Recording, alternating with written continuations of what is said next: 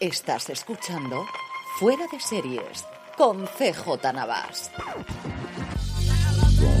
Bienvenidos a Streaming, el programa diario de Fuera de Series en el que servidor CJ Navas te trae las principales noticias, trailers, estrenos y muchas cosas más del mundo de la televisión. Edición del miércoles 20 de diciembre de 2023, arrancamos con noticias de los Globos de Oro. Y es que después de haber sobrevivido al problema que hubo en su momento con la Asociación de la Prensa Extranjera en Estados Unidos, de haber logrado su venta de la marca, de haber logrado in extremis ese acuerdo para emitir la gala en CBS y en Paramount Plus, después de haber evitado recientemente esa huelga de trabajadores en el Hotel Beverly Hilton, donde se celebrará la gala, vuelven a tener un problema, en este caso con sus votantes.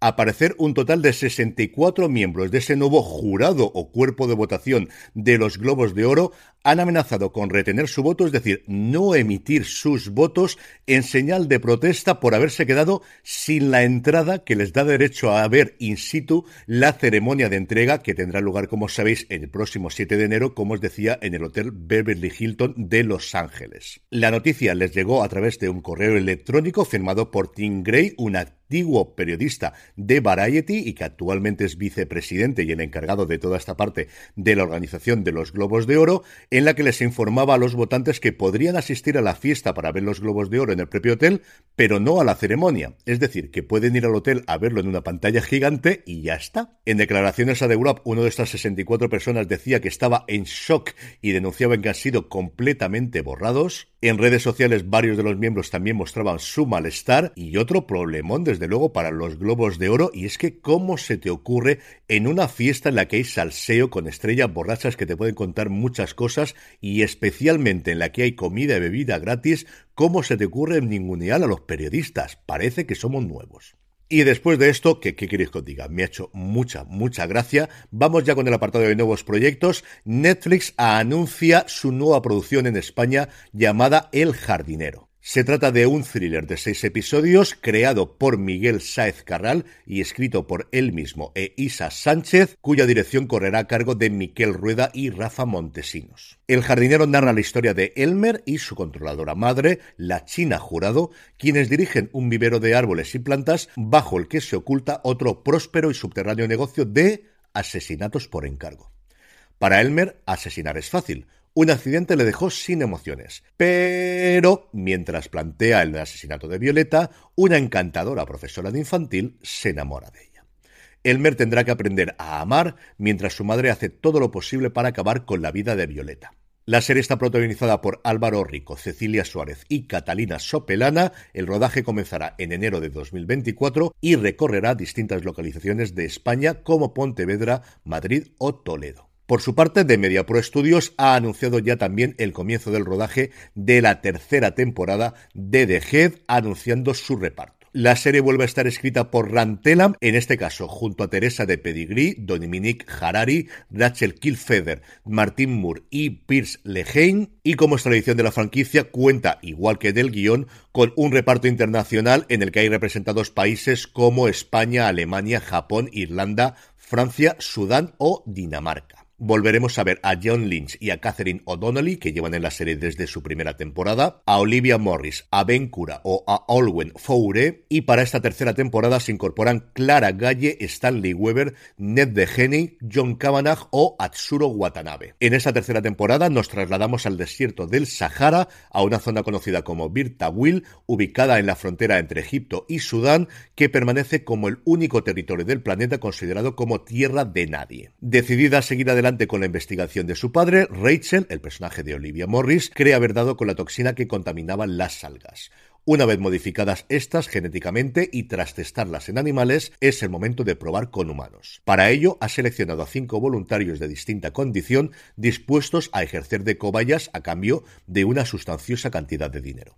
Todo parece ir bien hasta que una nueva muerte y la desaparición de nuevo de una cabeza conviertan una vez más el remoto escenario en una pesadilla. Y seguimos hablando de casting porque la nueva serie de Brad Inglesby, el creador de Mero Fistown para HBO y que permanece a día de hoy sin título, completa su reparto con los fichajes de Raúl Castillo, Jamie McShane y Sam Keeley. Se unen así a Mark Ruffalo, a Tom Pelfrey, a Emilia Jones o a Zuso Embedu en la ficción que cuenta en las labores de un agente del FBI en Filadelfia. Con la rapidez que se está completando el casting, esto apunta a que se empezará a rodar dentro de nada, a ver si HBO la puede estrenar antes de final del 2024, que a falta de una segunda temporada de Mero buena es una serie de su mismo creador. La que también completa su reparto es Zero Day, la nueva serie de Netflix que va a estar protagonizada por Robert De Niro. Se han unido al elenco ni más ni menos que Angela Bassett, Dan Stevens y Matthew Modine, además de, en personajes secundarios, Gaby Hoffman, Clark Gregg y Mark Ivanir. La serie, se recordáis, nos presenta al personaje de De Niro, un político retirado de mucho prestigio en Estados Unidos, al que la presidenta, que va a encarnar Angela Bassett, le pide que salga de su retiro para encabezar la comisión de investigación de un ciberataque global. Y el casting que tiene que estar buscando Marvel a prisa y corriendo es el de su nuevo Kang, porque Disney definitivamente ha rescindido su contrato con Jonathan Mayors después de conocer la sentencia culpatoria del caso en el que estaba siendo juzgado por malos tratos en Nueva York La sentencia todavía no se conoce, no se conoce hasta febrero, pero Disney, como os digo, ya oficialmente ha rescindido el contrato con el actor. En el apartado de renovaciones, cancelaciones y resurrecciones, Apple TV Plus ha confirmado una segunda temporada para The Buccaneers Aristócratas por Amor, una segunda temporada que tendrá que ser creada de la nada. La primera temporada adaptaba la novela del mismo título, así que a partir de aquí a crear con estos mismos personajes. Y lo otro que tenemos es una de esas cancelaciones preventivas que últimamente proliferan en Hollywood. FX no va a seguir adelante con el desarrollo de la serie que estaban preparando sobre los Rolling Stones. Así lo confirmó Andy Harris, el presidente de Left Band Pictures, la productora detrás del proyecto y que es la productora de The Crown, que decía que con los nuevos recortes presupuestarios de Disney, la serie era demasiado costosa a día de hoy para que FX la produjese. No descartaba que retomasen el proyecto allí, porque al parecer John Landgraf era muy muy partidario del proyecto, un proyecto que tenía dos grandes activos a su favor. Por un lado, el contar con Nick Hornby, el creador de Alta Fidelidad, no se sabía si como guionista, si iba a desarrollar el piloto, si iba a desarrollar la Biblia, pero sí que estaba en el proyecto y sobre todo el poder contar con toda la discografía de los Rolling Stones para su banda sonora, algo que no es nada fácil ni tampoco nada barato. En cuanto a fechas de estreno, Prime Video ha anunciado que el próximo 23 de febrero estrenará su nueva comedia para adultos animada que originalmente se llamó El Hospital y que finalmente se va a llamar El segundo mejor hospital de la galaxia. Se trata de una serie creada por Cirocco Dunlap, guionista habitual de Ricky Morty, que cuenta la vida de dos doctores alienígenas, el doctor Sledge y el doctor Clack, íntimos amigos, los cirujanos más reputados de la galaxia, mientras se enfrentan a parásitos comedores de ansiedad, paradojas temporales ilegales y enfermedades de transmisión sexual espaciales. En la versión original, las voces principales las ponen Maya Rudolph y Natasha Lyon,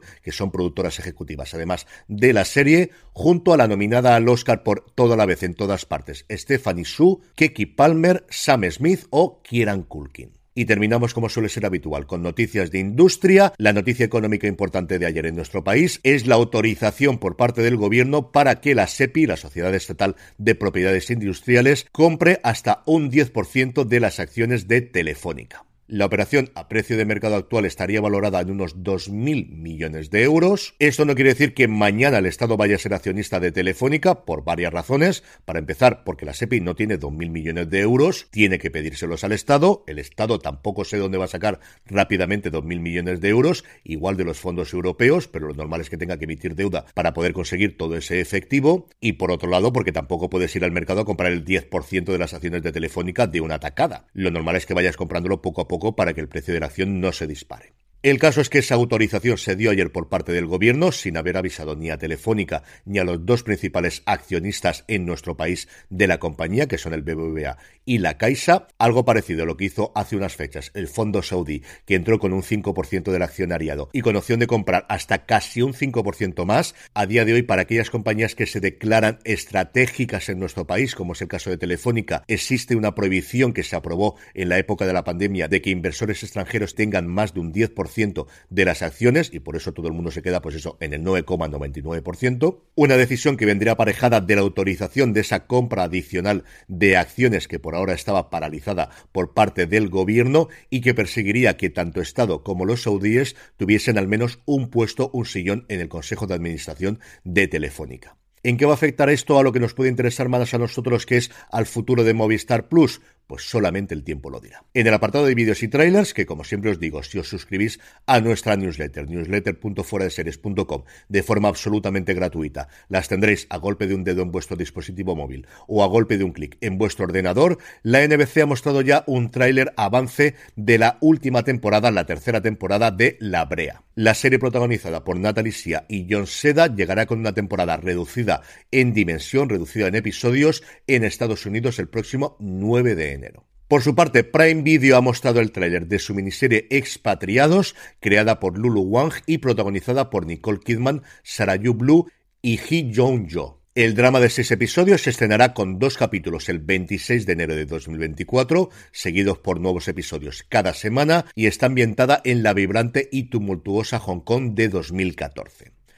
Expatriada se centra en tres mujeres estadounidenses, Margaret, el personaje de Kidman, Hillary, el personaje de Blue, y Mercy, el personaje de Joe, cuyas vidas se entrelazan tras una repentina tragedia familiar que podemos ver en el tráiler. La serie cuestiona los privilegios y explora lo que ocurre cuando se difumina la línea entre el victimismo y la culpabilidad. Completan el reparto Brian T. como Clark, el marido de Margaret, y Jack Houston, que siempre es un gusto verlo en la pantalla, como David, el marido como David, el marido de Hillary. Y por último, Netflix ha mostrado un primer vistazo, este es un teaser simplemente, de El astronauta, la nueva película protagonizada por Adam Sandler que llegará a la plataforma el próximo 1 de marzo. En la película conoceremos a un astronauta, el personaje de Sandler, que se da cuenta de que su matrimonio podría romperse antes de su regreso a la Tierra. Desesperado por arreglar las cosas con su mujer, recibe ayuda de un misterioso ser ancestral escondido en las entrañas de su nave espacial. La película ha sido escrita por Colby Day, adaptando una novela llamada Un astronauta en Bohemia del autor checo Jaroslav Kalfar. Junto a Sander están Karin Mulligan, Paul Dano, Kunal Nayar, Lena Olin e Isabella Rossellini en una película que ha sido dirigida por Johan Reck, el director de Chernobyl. Tengo muchas, pero que muchas ganas de ver esta película. Y vamos ya con los estrenos de día y vamos ya con los estrenos de hoy, pero antes una pequeña pausa. Estamos ya de vuelta. Hoy a las 11 menos 10 de la noche, Radio Televisión Española emite el segundo episodio, la segunda película de Los Misterios de Laura, llamada Laura y el misterio del paciente suspicaz. Tras un accidente, Laura es ingresada en un hospital donde conoce a Adriana, otra paciente quien le confiesa que en realidad es una periodista que está investigando las extrañas muertes de varios enfermos que han pasado por dicho centro a lo largo de los años. Cuando la propia Adriana muere al día siguiente de la manera más inesperada, una cosa que siempre le pasa a la pobre Laura Lebrel, la inspectora tendrá que descubrir la verdad en uno de los casos más peligrosos de su carrera, ya que, debido a su condición de paciente, puede estar a merced del asesino. Netflix, por su parte, nos trae Cindy la Regia, la serie y sobre todo Maestro, la película protagonizada y dirigida por Bradley Cooper, centrada alrededor de la relación entre el compositor estadounidense Leonard Bernstein y su esposa Felicia Monte Alegre, que veremos qué suerte tiene en los próximos Oscars. Y por último, Disney Plus estrena la temporada número 35 de Los Simpson, ahí es nada, Percy Jackson y los dioses del Olimpo, una nueva adaptación de la popular saga de novelas que esperemos que tenga mejor suerte que su previa adaptación cinematográfica. Y luego, no es un estreno, pero sí no lo recuerda Disney porque hoy se cumplen 60 años de los juicios de Auschwitz, la plataforma tiene disponible La Casa Alemana, la serie original que recrea por primera vez los procesos que se celebraron en Frankfurt en 1963. Eva Bruns es una joven que trabaja como intérprete de polaco a alemán en Frankfurt, vive con sus padres, que dirigen un restaurante, y está a punto de comprometerse con su novio, el rico heredero de una empresa de venta por correo. En el último momento recibe una petición para ejercer de intérprete en el tribunal del primer juicio de Auschwitz contra antiguos oficiales de las SS. Los padres de Eva y su futuro prometido están totalmente en contra de que acepte, pero a Eva, que nunca ha oído hablar de Auschwitz, algo le impulsa a ignorar sus recelos y aceptar el trabajo. Cuando Eva comienza su trabajo de intérprete, comprende el alcance de la maquinaria asesina nacionalsocialista y poco a poco se va dando cuenta de que tiene una conexión muy personal con ese lugar. Y seguimos como estamos haciendo todos los días, repasando mi top 20 de series de este 2023. En el puesto número 8 nos encontramos con El Otro Lado.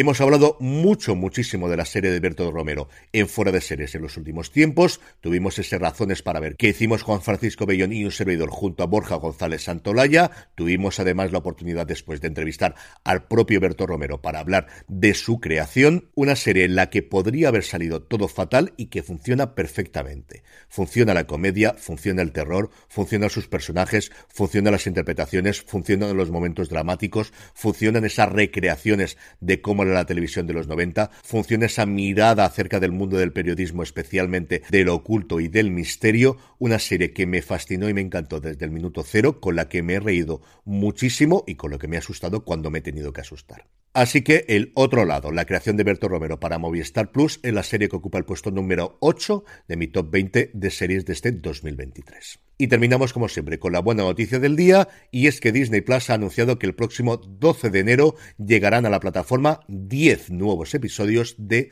Bluey. Bluey es una de las mejores series, no, no serie animada, no, no serie infantil, una de las mejores series en emisión en la actualidad. Es una serie absolutamente deliciosa y divertidísima para esta fecha navideña. Si os vais a juntar con sobrinos, con primos, con gente pequeña, por favor, sentaros con ellas y vedla. Y si no, de verdad, no os hace falta ninguna excusa. Poneros a ver Bluey. Entre la sinopsis de los 10 episodios, os destaco tres, por no leeros los 10. Tenemos, por ejemplo, ejercicio.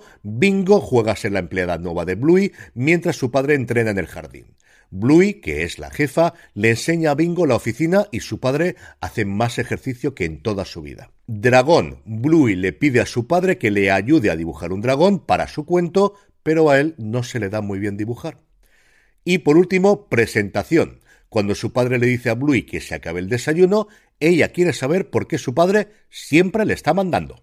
Me siento tan tan identificado con Bluey en general y con estos tres episodios en particular, de verdad, hacedme caso. Si nunca lo habéis visto, ved algún episodio de Bluey en Disney Plus. Y con esto concluimos streaming por hoy. Pasaros por fuera de series.com y por nuestra tienda, la tienda fuera de series, que seguro que tenemos algo que os gusta, fuera de series.com barra tienda. Gracias como siempre por escucharme. Volvemos mañana y recordad, tened muchísimo cuidado y fuera.